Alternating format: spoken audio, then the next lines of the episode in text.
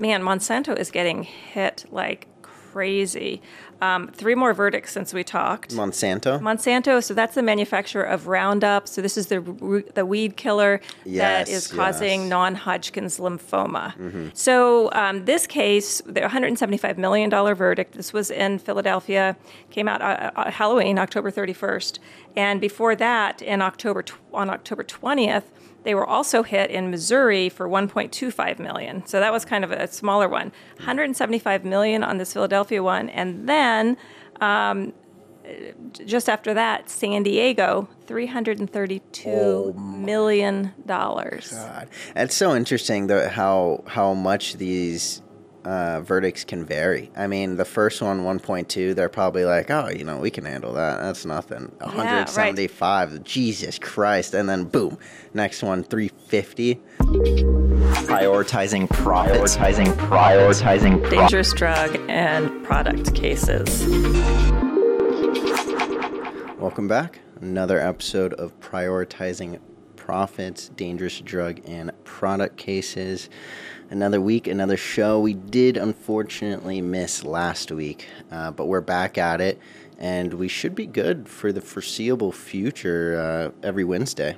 Well, as long as you're not globetrotting, uh, that is. yeah. Yeah, and um, hopefully, hopefully, I'll be here at home.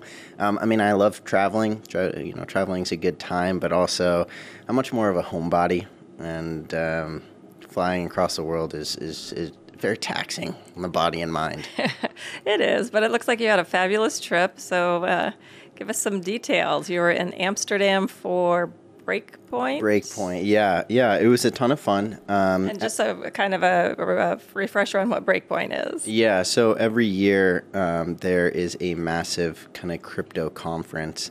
Um, and there's you know stuff for every different chain, Bitcoin, Ethereum, uh, but for what I primarily work on, Solana, the big event is Breakpoint, and it's hosted every year around the same time. Uh, I think last year was November, and then this year was was um, end of October. And last year we went to Lisbon, Portugal, um, which was which fantastic time. Enjoyed it. And then this year was Amsterdam, Netherlands, which honestly I got to say I like more. Um, Yeah. I, the culture is just uh, better, more my preference. Um, sightseeing, the architecture, just like the layout of the towns and the buildings. I mean, everything is so beautiful. Everyone is incredibly nice, and the food is uh, incredible. Wow, wow, yeah. Well, the pictures looked amazing. That's actually one place that I haven't been, but um, you know, I mean, and it used to have kind of the reputation of like a really party place because uh, marijuana was legal there long before Oh, it yeah. was anywhere here, and I guess now mushrooms are legal, and then prostitution and all kinds of things along those. I mean, there's like you know just beautiful pastoral places as well, and the flowers and Mm-hmm. all of that. But um, so tell us a little bit about what you did. Yeah, so well, Breakpoint lasts five days, and there's speakers every single day, and you can sign up to be a speaker. So pretty much, there's people from you know all across the blockchain and working on a variety of different things, um, and just learning about the different projects uh, people are building and. It's it's a very exciting time because everyone there has the same interest and same kind of you know excitement for Yeah. the topic of just Solana and what's potent what the potential of it. Um, And Solana's looking a little better, they're better these days as Yeah. well, which I'm sure makes people happy. It- It actually worked out well because um, the week before, Solana pumped like 20, 30% or something like Yeah, that. And it kept going up during the Perfect actual timing. event.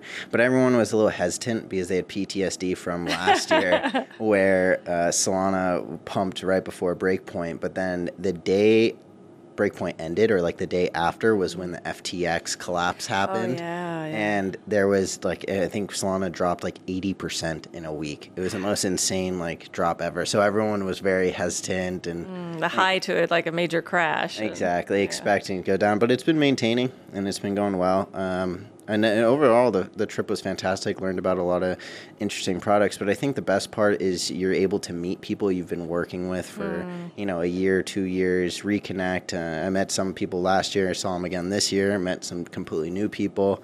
Uh, and, and it's it's motivating. I think sometimes when you're working behind the computer all day, you forget there's real people.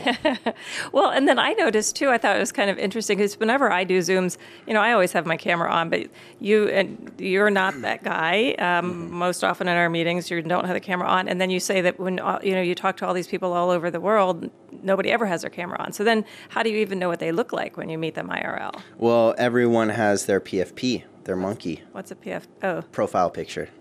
okay. So, but then you see them in real life. How do you know? Well, that's why you got to get the jackets. You got to get the merch that has your little, you know, monkey on on the chest. so then you have to go around looking at people's chests to see if oh that that's so and so that I'm in meetings with every week. Yeah, there'll be sometimes you'll introduce yourself and they'll be like, "Oh, I'm blah blah,", blah," and you're like, "Oh my god, no way! I talk to you literally every single day." And then you have it, but that's kind of part of the fun too. Is that excitement? Is you have no idea who you're looking for, and um, you know you build a lot of these connections when you don't know, you know, where these people live, what they look like, any of that, which feels uh, almost a little more authentic in certain ways uh, because you're, you know, you're really connecting on more of just a personality level than anything else, and then also general interest too. Yeah, well, fascinating. Well, the other big exciting thing that you had mentioned was probably going to happen um, was Christina taking her banana outfit Oh, because yeah. you were there for Halloween, which I didn't know that they celebrated in the Netherlands. not really. Um, they They, don't, no, yeah. not really. So what what you failed to mention though last week was that you were going to dress up like a monkey. Yeah, yeah. You know, I kind of knew this was an inevitable that I was going to get roped in in some way. Um, I was I was hesitant because so there was a big event like one of the big events was the Magic Eden Yacht Party, um, and it was on Halloween, and I, I didn't think many people were going to dress up. You know, I don't think Halloween's really big in Europe, and uh, I knew there's a lot of people coming from the states, obviously, but also crypto people are, are sometimes weirdos. Most of the time they're weirdos. bit, you know, the Antisocial. stereotype is nerdy. Yeah, may- Maybe not exactly. big costumers. exactly not the type of people you'd think would going to be dressing up and going all crazy for for halloween. Um, so she committed to a full banana outfit. Oh yeah. um, and we'll throw up a picture because I mean, Yeah. it was absolutely hilarious with the little you know banana top um, Just a little circle of her face sticking out, and otherwise she was full on banana. yeah exactly. And she committed to it too with like a full uh, black like under leggings and like spandex and all that. So literally you know when it was dark in the room it just looked like a massive banana. And from the back it was hilarious as well because you you know it's just it's a banana anyways uh, when we were shopping for the costume i wasn't really planning on getting anything we see a monkey costume and i'm like gosh you know you just got to commit at that Yeah, how can you not? and it was comfortable so it worked out and warm and cozy because it looks chilly there. yeah, but she was a uh, main attraction for sure that night. I mean, everyone we'd be walking the streets because the the party was pretty far, so Uh-huh. we're walking the streets. No one was dressed up. Like none of the locals were dressed Right, up, right. and they were just like yelling banana. People just walk by yelling banana, open their windows, banana. like they're not even saying anything else, just yelling banana, and then you know we'd wave and keep on walking. Um, but it was it was hilarious. Everyone had a had a good laugh about it, and she loved you know she loves being main main attraction, main center of the room. Oh, I'm so glad you guys did that. Yeah, it looked like, it looked like a lot of fun. Yeah, yeah, it was it was a great experience. The flight was total like 13, 15 hours. Oh man, We had a five five hour layover on the way there as well. where, where did you fly? Was it L? Not L.A. Or, Uh, f- no, no, we flew out of here to Philadelphia, and then from Oh, okay. Philadelphia to. Amsterdam. Oh, so that's a long flight just to get to Philadelphia. Yeah, yeah, but we uh, got premium for there and back, which is big, big, Mm-hmm. Yeah. big, big, uh, much needed. Yeah, you recommend? Yeah. Anyways, that was my week. It was a great time. I'm happy to be back. I'm happy to be continuing the podcast. I was I was fiending a little bit. You know, I wanted to share. I was missing our fans. I was missing our audience. Oh, we missed you. uh, tell me about your week. How, how have you been? Um, my week has been a, a little bit nutso. Um, we're doing some major overhaul of the landscaping because I agreed to um, have the company that originally did the uh, landscape architecture um, at the house bring a tour group through because they're having a big conference. And so, of course, this was done like about seven years ago, and some of the things are needed a little sprucing. So there's some major sprucing, pool getting all cleaned, uh, furniture rearranged. New, uh, it's it, it's more of a project I think than I than I realized it was going to be, but it's going to look fabulous. So I'm excited about that. Um, and then, of course, big news: your dad is here visiting from New York, and he is upstairs as we speak. uh, cooking up a storm, like unbelievable. I mean, when I cook a meal, it's you know, I mean, here's a main course, maybe here's a side dish. Yeah. He's got I, I don't know how many main courses going up there, and these homemade Mexican stuff. I mean, this is like you know, green red chili beef, green chili chicken enchiladas, calabacitas, homemade salsa. I don't know what else is going on up there, but um, it's been happening for I don't know an hour and a half, two hours already. Yeah, and I think he's just getting started. That was just the prep. it was just the prep to, to actually start cooking. Uh, so we were going to be eating like kings when we were when we were through here. It's pretty Yeah. pretty good, and I think Peter's up there acting as sous chef, or at least at least entertaining the chef, if not. And- doing doing his best. Yeah, I mean it is the full Mexican experience for sure. Um, he's cooking for like there's 15 you know Mexicans running around in the kitchen, but realistically it's just There's four of four us. of us. Uh, but yeah, like five main courses with with uh, three appetizers, and then uh, we'll see. Maybe he throws out a tres leches cake for dessert. Oh, geez, I don't, I don't know about that. I think he's steering clear of the sugar, so Yeah. we may be out of luck on the dessert, but that might be better. But and then I think also for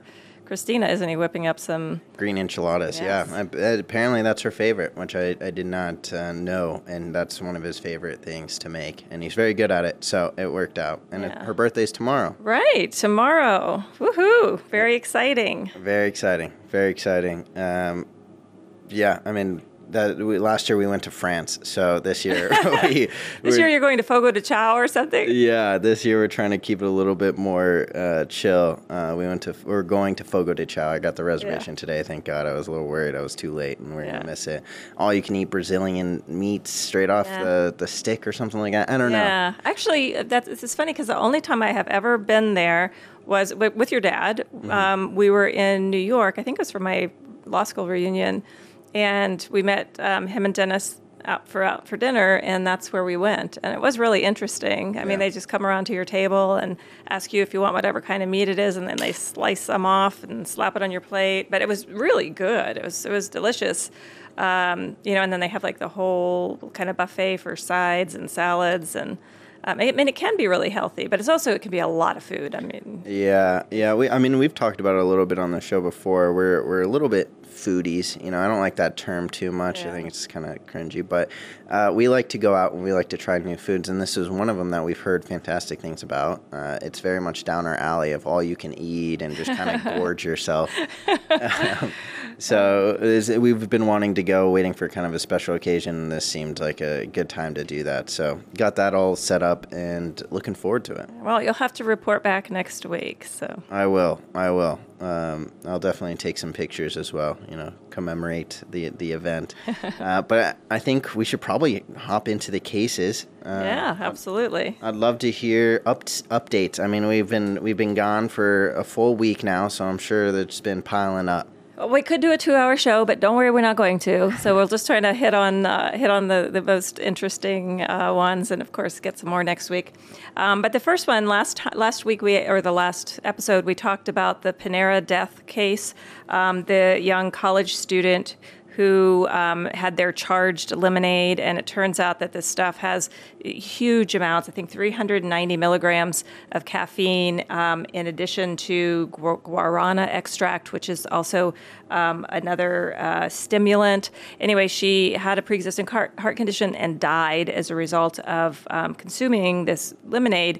Um, and and the issue, um, the lawsuit was filed, and the issue was that the warnings were not adequate. It's right there, you know, it's a self serve, and it's right there with every all the other beverages. That, and they also indicated that it was had about the same caffeine as their large coffee. Not accurate. Yeah. Um, anyway, so the lawsuit was filed, and since that time, all of the Panera Bread companies are now displaying enhanced disclosures so that they're actually making sure that it's more clear to customers that this is not your average lemonade, um, and actually warning that um, people with any kind of heart condition, uh, pregnant or children, should not. Uh, I think, and also pregnant women. Let's see, they they say. Um, that the charged uh, lemonade contains caffeine, should be consumed in moderation, and is not recommended for children, people sensitive to caffeine, pregnant or nursing women. So, um, Quite the list there. right, but I mean, a very good result. And, you know, and this kind of goes to I mean, it's sad that there has to be a lawsuit sometimes before these warnings are really adequately placed and and, and, and people are fairly warned. Yeah. Um, but they are, you know, t- making the right moves here, doing the right thing, and trying to protect people moving forward. Mm-hmm. And again, this is a self-serve kind of all-you-can-drink situation, so you don't want to be pounding this crazy high octane Yeah. beverage. And you know, you, what if you, you guzzle a, large one there, then you take another one to go? I don't know. I mean, self-serve, don't you always take one to go too? Yeah, hundred percent. I mean, if you're at Chipotle and you're just sitting there, I mean, that's my pre- choice of, I knew it would of be. location. uh, but yeah, I mean, you you fill up, and if you're eating there, then you you know drink as much soda as you can, and then right before you go, you top off. But you want to get the bang for your buck. Well, exactly. So, um, so that's the good news. Um, you know, we'll see how this, uh, how the the lawsuit progresses. But at least they are now making sure that they're warning people moving forward. So hopefully, we don't see any other, um, you know. Horrible situations like this where people actually die while they're trying to just have lunch and enjoy their lemonade. Yeah, I think that's big. Um, the enhanced disclaimers, and I think it's interesting that they originally kind of made that that argument that it's the same as their coffee, Right. Um, and then after all of this happens, you know, I'm sure they're not giving those same disclaimers to people ordering a small coffee. Um, Yeah. So, so I think it, it sheds some light on you know how much caffeine this has, and it's a, you you bring up a great point that um, it is a self-serve, you know, kind of all you can drink, and I'm sure a lot of people don't know that they're drinking something that has even more caffeine than most energy drinks. And Yeah, then- like two energy drinks combined. I think they said Monster and Red Bull. You could combine them, and it was still more than that. yeah, and that's in just one large. I think it is. Yeah, yeah. Well, and they're saying so it contains 390 milligrams, and That's the insane. but but the maximum that uh, it can safely an adult that a normal adult can safely consume is 400, Yeah. and this is at 390. And again, you know, it's at all you can. that line there. God forbid you top it off. Yeah. I, I mean, even even somebody who doesn't have a, a heart condition could have some some negative consequences. I mean, maybe they don't die, but I mean, you, I just feel like crap. I mean, I know when I'm all like hopped up on caffeine, Yeah. I'm shaky, I'm jittery, I'm you know anxious and snappy, and um, you know you, you don't you don't need that. You're trying to have your lunch, then you go back to your office and you're just like a raging bitch. Not not good. You never know. I mean, maybe someone has uh, most of their workload at the end of the day. They need to get energized for it, pumped up. Uh, yeah, but that I'm- home stretch. Yeah, I'm Found it. surprised that they're not messing with the recipe at all. I mean, 390 milligrams. I was I ordered some cold brew today online, Yeah. and the normal one was like 125 milligrams of caffeine, and then the, the double was like you know 250, and that was like the high end. That was you know they're not going to go higher than that. And I was like, okay, wow, that's a good chunk of caffeine there. But these guys, 390. You'd think after an event like this, they might take a step back and say, okay, maybe. Maybe Yeah, maybe just tam- tamper it down a little bit. I mean, does it could still be charged at half that, Yeah. right? I mean, that still is That'll a hell of a lot.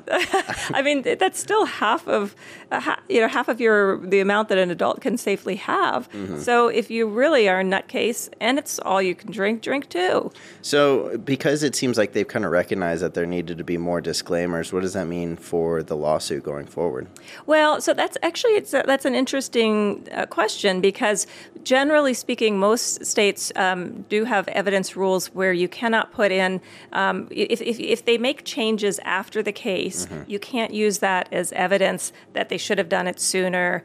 that makes sense. Yeah, because I mean, well, and, and it does. It makes a lot of sense because if, if you if, if that was used as an admission, then nobody would do it. And really, it's going to be in the public interest for people to be able to make these changes. Still say we don't think we're wrong, but Just in case Does- we are, you know. but maybe it would still be a good thing if we just warn better. Yeah. Um, you know, or fix this, or change this policy. You know, whatever kind of case it is. Mm-hmm. So um, it's called subsequent remedial measures. And so, if you make a subsequent remedial measure, you fix something, you add, you make a better warning. Um, that's not allowed to into evidence um, in, in the trial, so they wouldn't be able to hear about that. Yeah, that's interesting because I didn't know that there was a specific rule for Yeah, that. Um, but it definitely makes sense that it does because you'd see in a lot of cases where um, you know, they probably didn't expect, obviously, didn't expect it to happen, or you know, a product product is used in a way that they didn't expect someone to use it, Right. um, and so they want to put warning labels out there because, like you said, it's better for the general public, but at the same time, they don't want to, you know, own up to something that I feel they're not responsible for. Yeah, exactly, and and have a weaker position than in, during the trial Mm-hmm. and the litigation. So, so yeah, that was actually an excellent question. It, and it's it's so good. That's one of the things I really like about this is, uh, you know, I just I know these things because it's been pounded into my head for 35 years or so, and and uh, you know, but that's you know the, the, a a perfect question and and uh, in a, in a good topic. Yeah, well, that's what I, that's what I'm here for. Give a nice, good, new perspective, uh, Yeah, yeah, novice yeah, yeah, perspective yeah. at times. Um, A good opportunity for me to do my little law, law professor speech. So going back to the case, though, is there any updates there with how that's looking? I mean, I'm assuming it's going to take some more time. Yeah, to really, I mean these play out. cases a year. It could be two years before they Yeah. get to the trial. So uh, once the case is filed, then they start the process of discovery. Sometimes there's motions to try to get the case dismissed before you do anything. Um, but then there's an exchange of information where you start getting. They have to turn over the internal documents and the information about how it was developed, and you know if there's any discussions about what they should have used. Um, and, likewise, um, the plaintiff, her family will have to turn over, you know, her medical information. Um, they can depose the parents, you know, find out how often she uh, went to Panera, how often, if she had drank this beverage before, if it was a regular thing, you know, what her um, knowledge was about the risk of caffeine. Blah blah blah. There- You know, so that that process takes a long Yeah. time. Oftentimes, you know, a year or more. So, and, of course, there's always the um, possibility that the case could be resolved before trial. Yeah. But we'll keep on. Keep, I'm going to kind of keep an eye on this one because it's interesting, and and um, you know, and everybody has Paneras. Yeah, everyone has Paneras. They're all over the place, and it's not something you really expect. But you know, it's another example. To last a year to two years, thank God they're able to put the warnings on. Right, right, Uh, exactly. Because you know, God forbid they they don't put the warnings on because they don't want to admit to anything uh, by Mm-hmm. yeah. doing so, and then you know more Yeah, things. other people have have adverse consequences. Yeah, exactly. Um, I, yeah, I would steer clear of it. Uh, but I, I don't want to get too too hung up on this one. What other updates do you have for us? So I think yeah, actually these are a lot of things I think we talked about on the last last episode. We had talked about um, I think the round, some of the Roundup trials that were going on, and man, Monsanto is getting hit like crazy. Um, three more verdicts since we talked. Monsanto. Monsanto, so that's the manufacturer of Roundup. So this is the the weed killer that Yes, is causing yes. Mm-hmm. non-Hodgkin's lymphoma. So um, this case, the 175 million dollar verdict. This was in Philadelphia. Came out uh, uh, Halloween, October 31st, and before that, in October tw- on October 20th.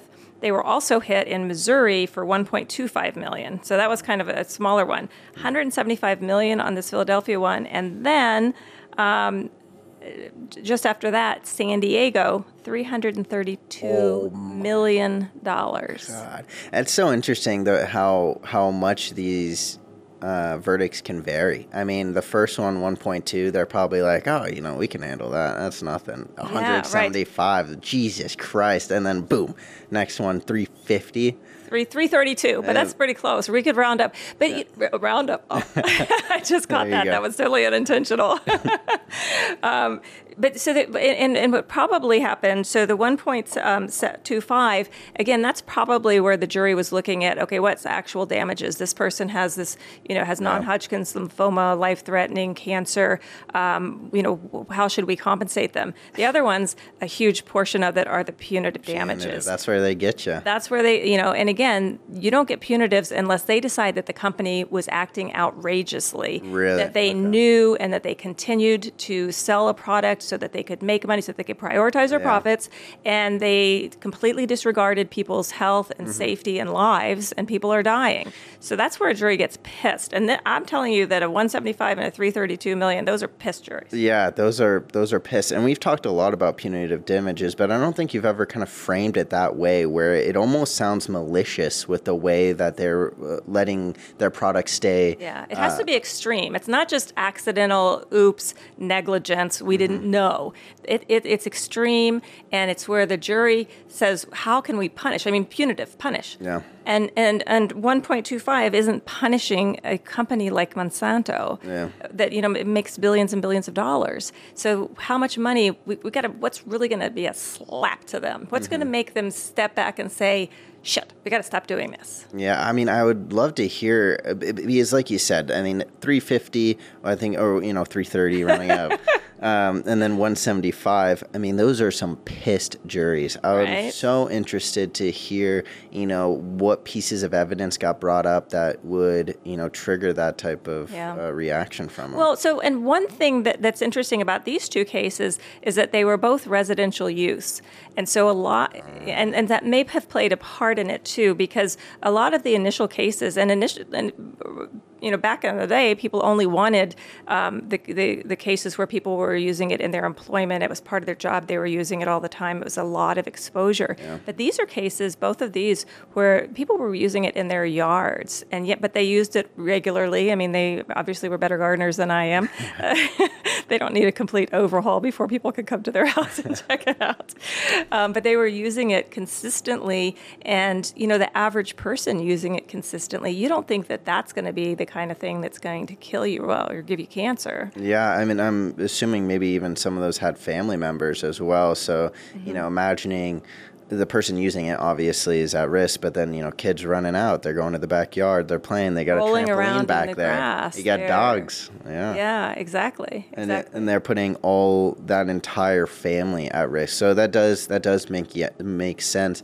Uh, you mentioned that a lot of people wanted the cases that you would come into contact when you're working. Is Like the industrial kind of- yeah. And, and is that because they're easier to pursue and prove that they had that direct contact consistently compared to residential, where it's more, you know, you got to go through receipts and Exactly, and it's partly just your testimony. How often did you spray your weeds? You know, um, it- but but when it's an industrial, um, an employment situation, or like groundskeepers, those sorts of people, Yeah. you know that day in and day out they are you know using this product on the grounds. It's part of their job, so you know that there's a lot of exposure, and that's also going to be it's going to to give a stronger link. Mm-hmm. Um, and and it's these are this is one of those chemicals where the more you're exposed, the more likely it is to cause harm. Yeah. So those would be the strongest, easiest cases in theory. But um, what they're saying is, you know, hey, it doesn't take that much, it turns out. And so the average person just trying to have a nice yard is putting themselves at risk. And that's where you wouldn't think. I mean, all of us might think a little bit, hey, if I'm around these chemicals, well, you know, what, what, what, what I'm around these chemicals a lot every day. Um, but people like, oh, I'm going to spray my weeds once a week. That's a different. That's a different thing. And so I think that it, it, they definitely did not warn. Mm-hmm. Yeah, I mean, I think something like pesticides, I get pretty like paranoid about, you know, because that's literally meant to. Well, I guess Well, weed killers kill weeds, but Kill- kills pests. It kills pests. yeah, kills something that's running around. Uh, so that definitely gets me a little like uh, off puttish there. But uh, I mean, that's a great point. Like using it at home, it doesn't take that much clearly, and uh, those are situations where, like we said, there's families around, and so that kind of pulls on the heartstrings a little bit Mm-hmm. yeah. more, and so it, it makes sense. It leads to these larger punitive Yeah. uh, damages. Well, and I think, it, I mean, it makes it scarier too because it's like people. I mean, and the jurors, I'm sure, were like, "Oh, this could have happened to me." I mean, Oh yeah, as opposed to, "Well, I'm not, I'm not a landscaper. I'm not a grounds person. I don't use, I'm not around chemicals Yeah, all of the much more time." relatable. Very relatable. And then you think, okay, the, the number of people affected are probably would be much smaller if it was just industrial use. But if this is uh, for home use, residential use too, holy crap! How many people are we going to see coming down with this? How many people, you know, uh, hundreds of thousands, millions of people. Are, are going to be having this problem. And so, if it's so bad that you can't even be exposed in these smaller doses, Yeah. and you didn't warn about it, and if you knew, okay, now we want to punish you. And so I'm I'm assuming that if this is going to go into a larger scale, it's going to be a class action because I mean, there's no way they can handle these insane, uh, you know, verdicts consistently. Well, actually, these so uh, these did settle. The there was a MDL, and there was like a, a huge settlement back in 2020. But they are we're still able to take cases and then file them file them individually. Okay. Yeah. So so they they they've paid up uh, quite a bit. Yeah. Um, and and again, you can't use that as evidence, but clearly, you know, they knew they were hurting, and they're still getting hit now with verdicts. So, Yeah. so there should, uh, you know, I, I think there's a good chance there will be another round of settlements and at least individual settlements. Um, if anybody does have cases, these are cases we still can take. Yeah, I mean, and that's something that's so terrifying with product cases like this, where uh, I think you mentioned it was lymphoma, right? Non-Hodgkin's lymphoma. Yeah, yes. uh, which I'm assuming it takes a while to really kind of be noticeable and like get into your system and uh, really produce itself. Um, Yeah, yeah, not something that happens overnight. Yeah. Um, you know, uh, consistent exposure over time, um, and you know, and then yeah, as you said, it takes a long time for the symptoms to develop and the diagnosis. Well, if uh, and and it is only the Roundup weed killer product, right? They don't have any like off brands or varieties there. Right. So it's Roundup, um, but there also we had talked about Paraquat as well. That's another um, pesticide weed killer. There are is there also litigation about that, Yeah. but that is one where people don't buy it and use it for residential use. So there it's much more limited. That makes sense. Well, if anyone is uh, tending their garden, taking care of their lawns, and using Roundup, definitely, uh, I would recommend probably switching products there. uh, but and then after that, giving us a call and, and getting that checked out because that's something that's really scary, and it's looking like it doesn't require as much exposure as we previously had had anticipated. Yeah. Exactly. Exactly. You- Moving on, cases that we're handling, uh, updates on cases that we're handling. What's been what's been going on? Well, um, so back to talc, the talcum powder, um, cancer and mesothelioma cases. Um, and, you know, we've talked about this a few times the whole Texas two step where they filed the bankruptcy. Um, you know, they first of all filed it um, in state court, and um, then it, it was, well, let's see. So the first bankruptcy was filed. Um, it was upheld by the state court, but then the Third Circuit kicked it out. Then they refiled a second bankruptcy, um, proposing a larger amount of money that goes into the subsidiary to pay all of the claimants. And that time, the state court judge kicked it right out. So that was 2 Um, and now, apparently, they are considering filing a third bankruptcy. Didn't they say on the second one that they weren't allowed to do it for a certain amount of time? they the actually the plaintiffs had requested that that the judge say, tell them that they could not do it for a set period of time, and the judge denied that. So um, it hasn't been filed yet, but um, on the third, I guess the third quarter earnings call, they somebody told us that told the news that that was a discussion that they indicated that the plan was that they would try this a third time again putting more money into this company this LTL that would then have to compensate all of the victims.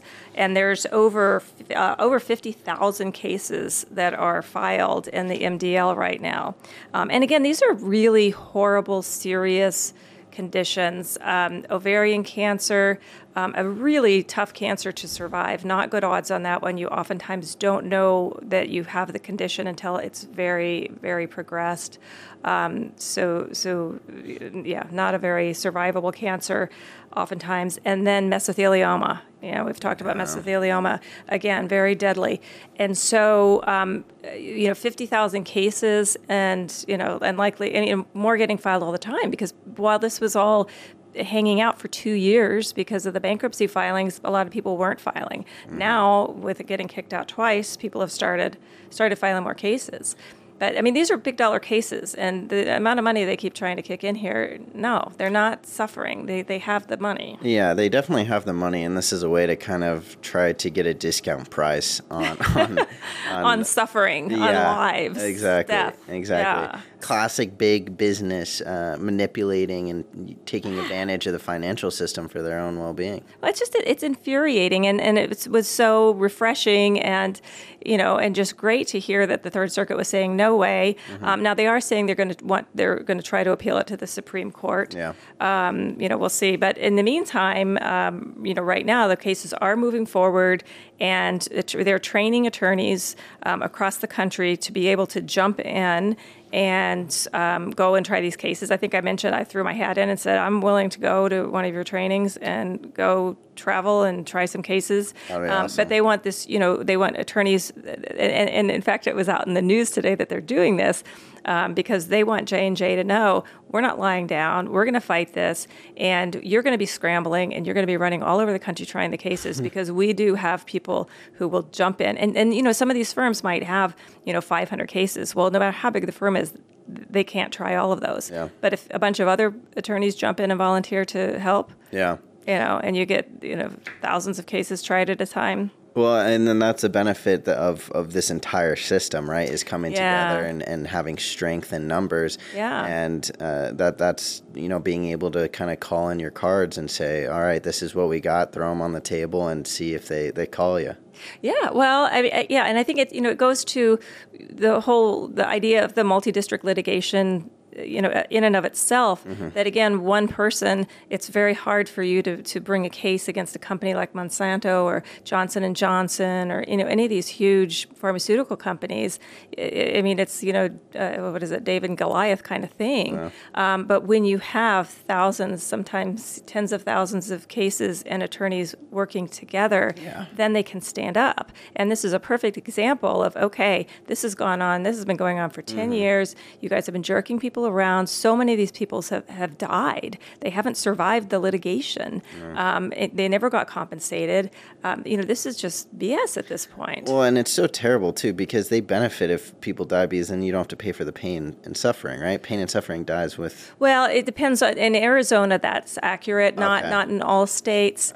That's- um, that's yeah, and and so and hope in these cases too, again, have a punitive aspect because again they Oh, yeah. they knew that this was causing problems since back in the 1970s, and yeah, yeah. And and you keep mentioning the Third Circuit. That's right below the Supreme Court, right? So if they appeal it, then it will go.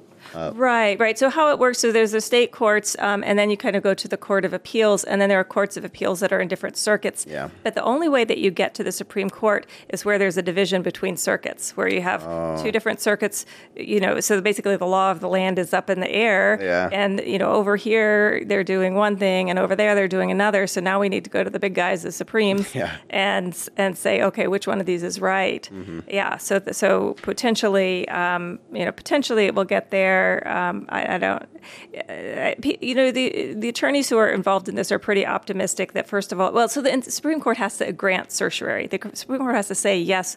We will take this case. We want to hear this case. Yeah. Because you know there's ridiculous. That was going to be one of my side questions. Is like how exactly does it get in front of them? Is I mean I'm imagining there's a probably it's a Supreme Court. You know that's They're a little that's busy. they're busy. they got a lot of stuff on their plate. You know how how far off is this going to get pushed if it needs to go all the way to them? Well, it would get pushed off quite a while if it, if it goes to the Supreme Court. But the, the, the, the kind of the consensus is it's unlikely that the court's going to want to take this on.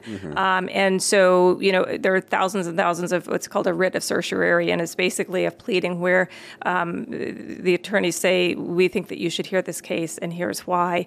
And then the Supreme Court and their their kind of go through and call them out, and and then they pick the ones that are, you know, they really want to to hear, and they think it's important and it was worth their time. So, the, you know, the, again, the, the the consensus is that it's that the, the, the Supremes aren't going to want to hear this, even if uh, you know if it's filed, um, if the writ's filed. You know, we'll see. But um, but in the meantime, it's moving forward, and like I said, the tr- you know, there's uh, troops are getting trained and ready to go out there. Yeah, rally the troops and get everyone together. And um, you know, that, I like the idea of them kind of scrambling and having these court cases all across the country, Yeah. and they're having to kind of you know call in their backup troops as well and send them out to just all corners of the country. Um, and and uh, and like you said, David and and Goliath, and really Mm-hmm. coming together and um, pulling uh, pulling all your weight together to to not let these big guys push you around. Yeah. Well, and, and interesting too, this is another aspect of this that's been in the news recently, is that Los Angeles County has filed a suit um, against Johnson and Johnson for talc claims as well.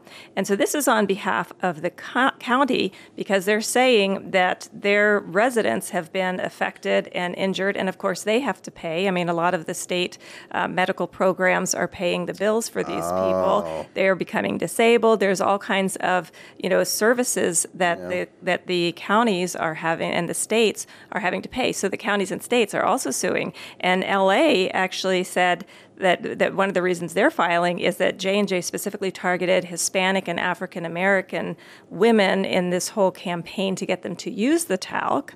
Um, and they have the largest Hispanic um, community. The nation's largest Hispanic population is in California, and so they felt that, or LA County wanted to take a stand. And and so so so what's happening is J and J is getting pressure not just from all of these individual cases. I mean, fifty thousand, but a lot of them. But but also, you know, some of these states and counties can jump in, Yeah. and you know, at some point they need to, you know, deal with the problem they've created, take responsibility. I'd imagine that's terrifying on their part, you know, because they're trying to just. you hope they're terrified. Do you think they're really uh, terrified? now? I mean, you know, you imagine with the, like all the smaller cases and lawyers, it's like a fly swatter. You know, they're trying to they're trying to shoot them down. But then L.A. I mean, L.A. is a big place, and Yeah. and I feel like the people there in the county and the state has a lot of weight behind them. Uh, so when they bring something to the table, it's I, I think that would get them shaken in their Yeah. boots a little bit. I've never heard of this happening before. Is this some because it, it does make sense as well because the damages, you know, a lot of people are, are using the uh, local state resources for the for the medical treatment and whatnot, so it is costing them money. Uh, but uh, when doesn't that happen in every case? Why isn't why don't we hear this more? Well, often? it does happen, uh, and it, you know the, the the biggest case where it's happened a lot is in the opioid litigation Mm. because I mean just absolute havoc, right? I mean between police forces and hospitals and you know paramedics and I mean and, and those were a lot a lot of emergency services because people you know I mean were uh, overdosing and Yeah. um, uh, so lots and lots of counties and states filed in that litigation. So it does happen. Sometimes I think it's more in the news than others. I mean, it takes a really big, ugly corporation and a big mess like opioids or this talc. But Yeah. talc is rising to that level now, where this you know they are jumping in. And, and so, what does that look like? Is there a, a, an attorney or a group of attorneys that represent a county? Right. Yeah. Yeah. So there are county attorneys and deputy county attorneys. So yeah, it's within the governmental system. The governmental attorneys are filing this. Yeah.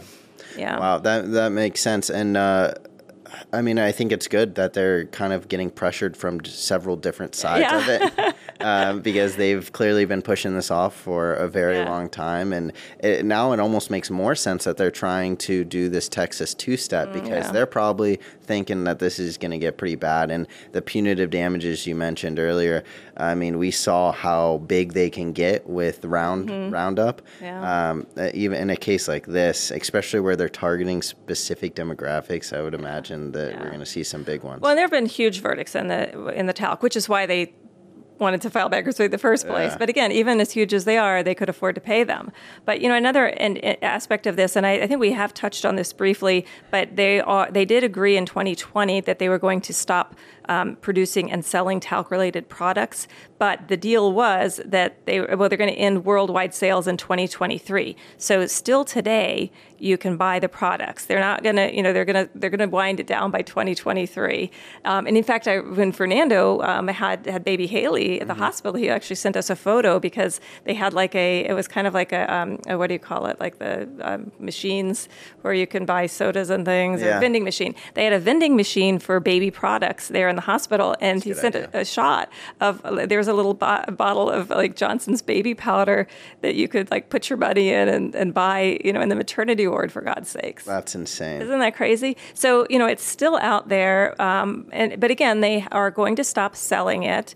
But like we were talking with the subsequent remedial measures, that that information would never come in at a trial. Although at this point, I mean, you know, the public has probably heard about this ad nauseum. I mean, uh, you'd think so, but honestly, I'd never heard of it until we started this Yeah. podcast. I mean, I think that this is a product that so many people use, and it's a, it's an everyday thing. If you have babies or if you have any type of um, you know uncomfortable rashes or anything like that, Yeah, right? but so it's a product that they tell women as you know as feminine hygiene to use every single day after the shower. Yeah. So it's something again you're going to use it. eh, You know, if if you use it, if you're a believer, you're going to use it every single day. Yeah, I mean, hopefully this kind of starts coming to a close here. Uh, it's good that they are winding down 2023. I mean, what they got another two months here To keep killing people. to keep killing people, and you know, I guess they're gonna need every dollar they make because they're really struggling out here with uh, with the magnitude of cases. well, we can. We're going to keep going to keep fighting it. yeah. What else do we uh, have on the docket? So um, this is somewhat similar to what we were talking about with Paris Hilton. It's as we, as you know, she's been very involved um, in pursuing cases um, against the troubled teen industry and these, you know, wilderness camps and camps for troubled teens. So in Washington State uh, last week, there was a big settlement in a kind of similar case. So $17 million settlement, and this involved um, a dozen former residents of what was called the J Bar D Boys Ranch. And this is a little bit different because it was a, um, a, a state run or state licensed group home.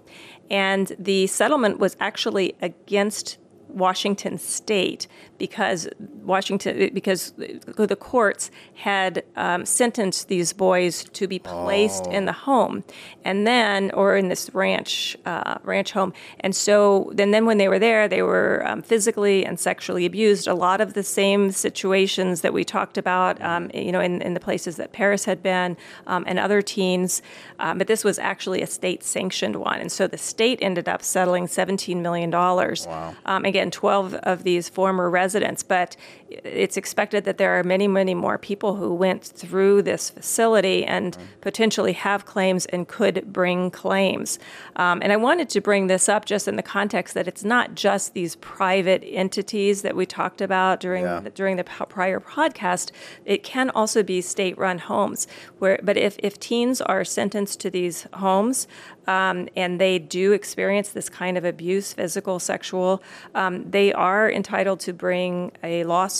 And um, these cases are, are certainly ongoing. Um, and, and, and cases that, that we're definitely um, looking into and happy to talk to anybody if they are interested in pursuing something along those lines. Yeah, I mean that is just absolutely awful. I think I I can't even imagine being sent somewhere from the state. You know, like it, you have no option. It is the the authoritative figure, Right. authority itself is telling you to go somewhere to a location that they fund and that they're you know running essentially, and then all these terrible things happen. Um, and Well, and the evidence was that that there actually there were a lot of complaints, and that they did know that there were problems going on, and yet they continued to send. Um, and and then these are people who would be in juvenile court who had gotten into some sort of trouble, Yeah. but sometimes you know relatively minor things, um, and and kids as young as ten years old, from you know ten to fifteen years old, while they were at this ranch and getting just horrendously abused, and it's really just I mean destroyed some of their lives. We're talking about you know some of them have been in and out of prison, were unable to finish um, their educations, even even graduating from high school. I mean, it's very damaging, and um, you know, and, and, and really an outrageous situation. Well, and it's one of those things where, as you know, this comes to light, more people begin to speak up as well. Exactly, and and and why Paris wanted to come forward because she was very hesitant. I mean, she didn't want this to be like you know her legacy, her story, until she realized that she kind of needed to Yeah. do that. She, you know, as a public figure, she needed to step step up and um, you know and and and help other people. Um, and I think you know again, it, it, as these cases come out, as people hear about it. You know, maybe- they didn't think they could do anything about it. Well, the state put me there. What am I going to do? That's that's a great. I mean, that's a great point. I, Right? I that's I'm sure there's a lot of people that thought about that, and especially I think you mentioned this with the Boy Scout cases as well. Is that there is a increase on uh, the time that you can uh, submit a case. Yeah, absolutely. So, yeah, if you were abused as a minor, and this varies state by state, um, and some of these statutes are are continuing. They're continuing to open them up. Some states don't have any statute. Um, some have windows. So it's very important that you get in touch with an attorney who's familiar with this type of case. Um, but don't think that because it happened a long time ago that you don't have a case. You absolutely might. And these cases are. I, I mean, it's it's it's it's one of these things that it, you know it feels like there's just been this whole wave of people coming forward, and the laws are changing, um, kind of almost like that the Me, Me Too. I mean, Yeah, I for was the longest, say, right? I mean, for the longest time, you just you, they could just harass, they could just sexually harass people. That was it. The casting couch, it was just an accepted thing. It's what you had to deal with, and all of a sudden, the tide turns, and it's not acceptable. It's not put up with. People are going to jail. People are getting sued. And I kind of feel like that's happening with this whole troubled teen industry now. Yeah. It was pushed under the rug for too long. Um, and, you know, and it's young, troubled kids. I mean, they don't think they're going to be believed, and sometimes they aren't. You know, and and um, but but but there's a big surge right now in these types of cases, and thank goodness. Well, and it, it it's insane. It's insane to me that this is state, you know, ran and funded. The state's sending them there, and they were receiving all of these complaints, and it's almost known. I'm shocked that there's not prison time. Like this isn't a criminal case as well. This is Yeah. just against the state. Like who's running these programs? Who's receiving these complaints? There has to be some type of oversight over those individuals. No. I mean, well, the sad thing too is that you know it's kind of like the stereotype of governmental workers. They're under underpaid and overworked, and you know, you, I mean, you hear that in so many of you know the areas. Um, you know, with like the, the child protective services and those adult, all of those kinds of things. I mean, so many things kind of fall through the cracks because they're not. Um, it's just not well funded and well staffed and that sort of thing. So I imagine that's going to be the argument. Um, but I don't know if there have been any criminal prosecutions or if there's any attempted. It's pretty tough to do that. Yeah. Um, but in cases, you know, where children are getting abused, damn it, I think you should, you know, make every effort. Yeah, and I'm sure in in that case alone, I mean, they probably mentioned some specific names and individuals, Oh, yeah, and there has to be you know some consistency there. And so I'm surprised that it doesn't lead to any type of uh, criminal investigation. But I mean, in these, so the, these were the, the cases they were talking about. The people were there for uh, anywhere from the late 1970s to the mid 1980s. Wow. You know, who knows? I mean, these people may be retired, maybe dead. Yeah. I mean, that's come up a lot, like with the the Boy Scout cases where the troop leaders.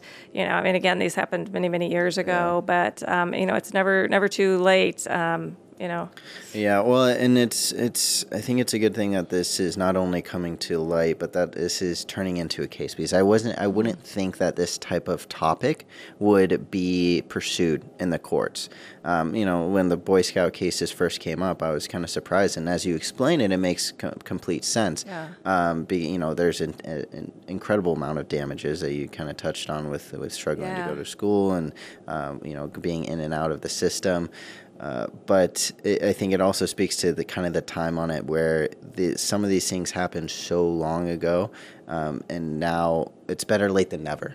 Right, right. Well, you know, one other thing I want to, to, to mention too, part of the reason why these cases hadn't happened before is that uh, it's very hard for a victim of this type of abuse to come forward. Yeah. And, uh, and, and, you know, in the Boy Scout cases, you know, because it was primarily male on male, um, uh, you know, sexual abuse, they were very uncomfortable and didn't want to ever tell anybody. Some of my clients had never even told their wives that this had happened to them as, as, as, as a child or a young man.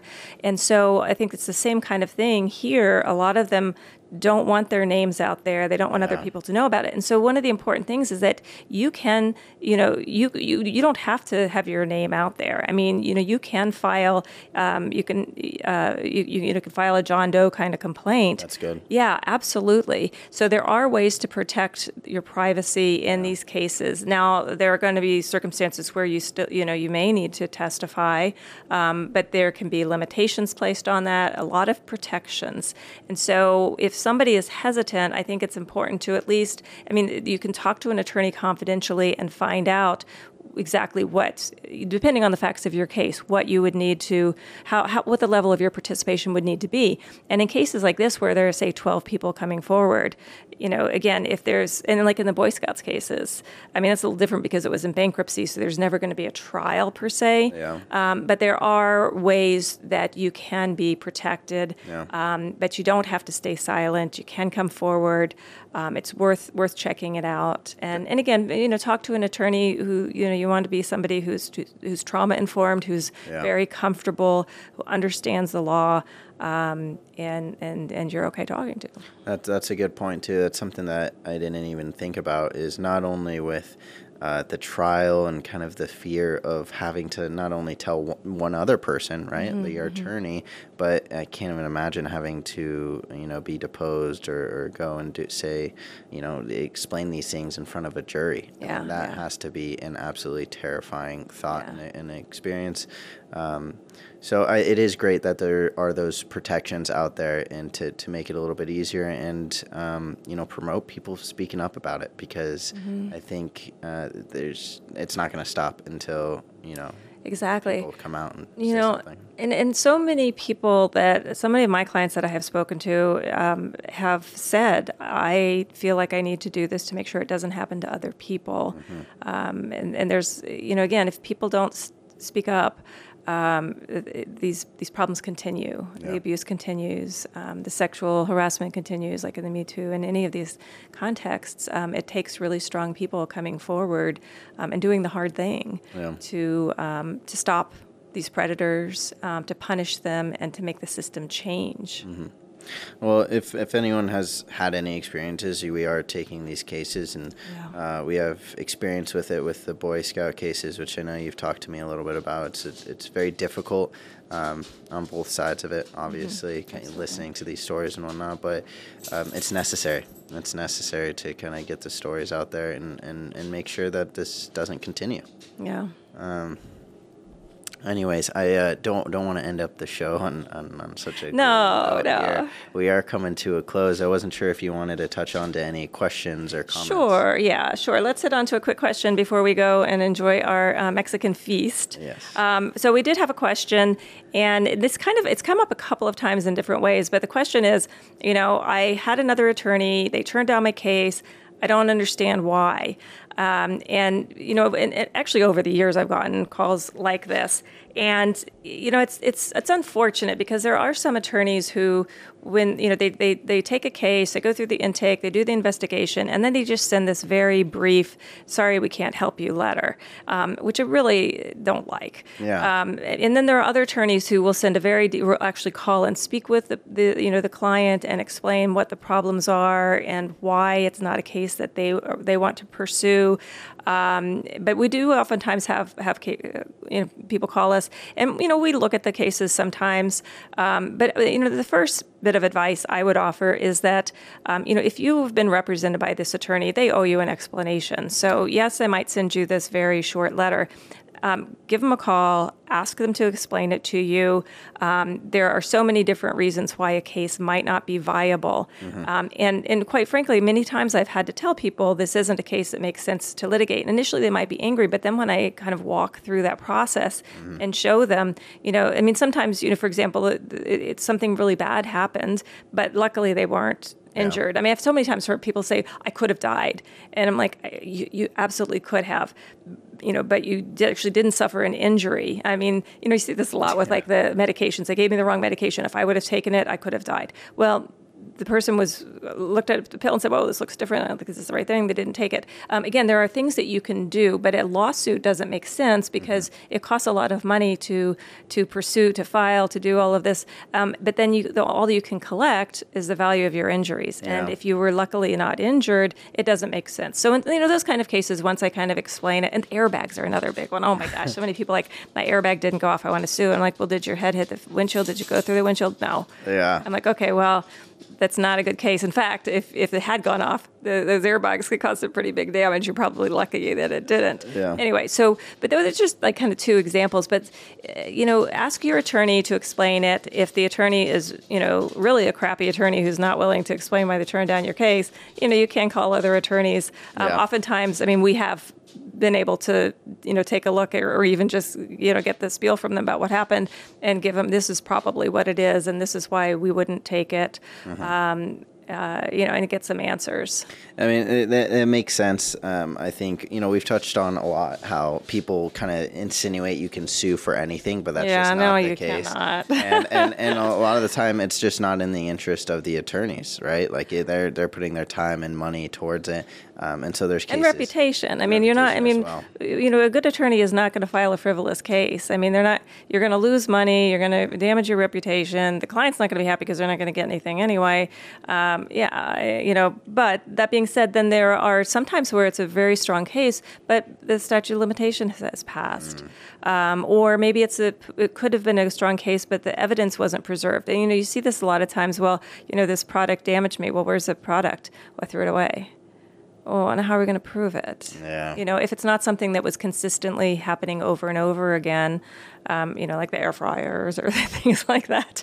Um, you know, so there are certain circumstances where you know you have to say to somebody, "We can't prove the case. I believe that this happened to you, and it really sucks, Yeah. but we, we can't win in, in you know in court." Well, I th- and I think it's really important, like you mentioned, for the attorney to kind of explain the reason yeah, behind I mean, it. come on. Yeah, I think that's the the minimum, right? The bare minimum that you can do because I think a lot of the times when someone's bringing a case, it's a terrible experience that they had or they got Mm-hmm. injured or something along those lines. But it's something that's important to them, and that's uh, you know, if anything, it can be traumatic most of the time. Yeah. Um, and so, if you feel strongly enough to take it to an attorney, that attorney, you know, owes you at least the explanation on why they're not pursuing it or why they can't pursue it. Yeah, absolutely. So, but that's a question that's come up a lot, and it had come up again recently, kind of a, in, con- in the context of some of those earplug cases. And uh, anyway, so I wanted to wanted to throw that answer out there for everybody. I think that was a fantastic answer. If uh, anyone does have any other questions or concerns or comments, throw them down in the comments section in YouTube, TikTok, Facebook, wherever you're seeing this. Um, and if it's something that you don't feel like you want to throw on to, you know, the public forums and the public comments, uh, you can also email us, podcast at showardlaw.com. Um, it can be questions, comments, or even a story if there's something that you want to share, you want us to kind of touch on or talk about, um, to share experiences with other people, and maybe try to, you know, other people to avoid it, whatever it is. we're here. We're happy We're to here. listen. We're happy to uh, Reach out, talk about it. please. Uh, but thank you all for tun- tuning in. It was a fantastic show. I had a good time. I'm happy to be back. oh, we're happy to have you back, Benny. We're looking forward to the future, looking forward to next week, and uh, we'll see everyone around. Prioritizing profits. Prioritizing, prioritizing profits. Dangerous drug and product cases.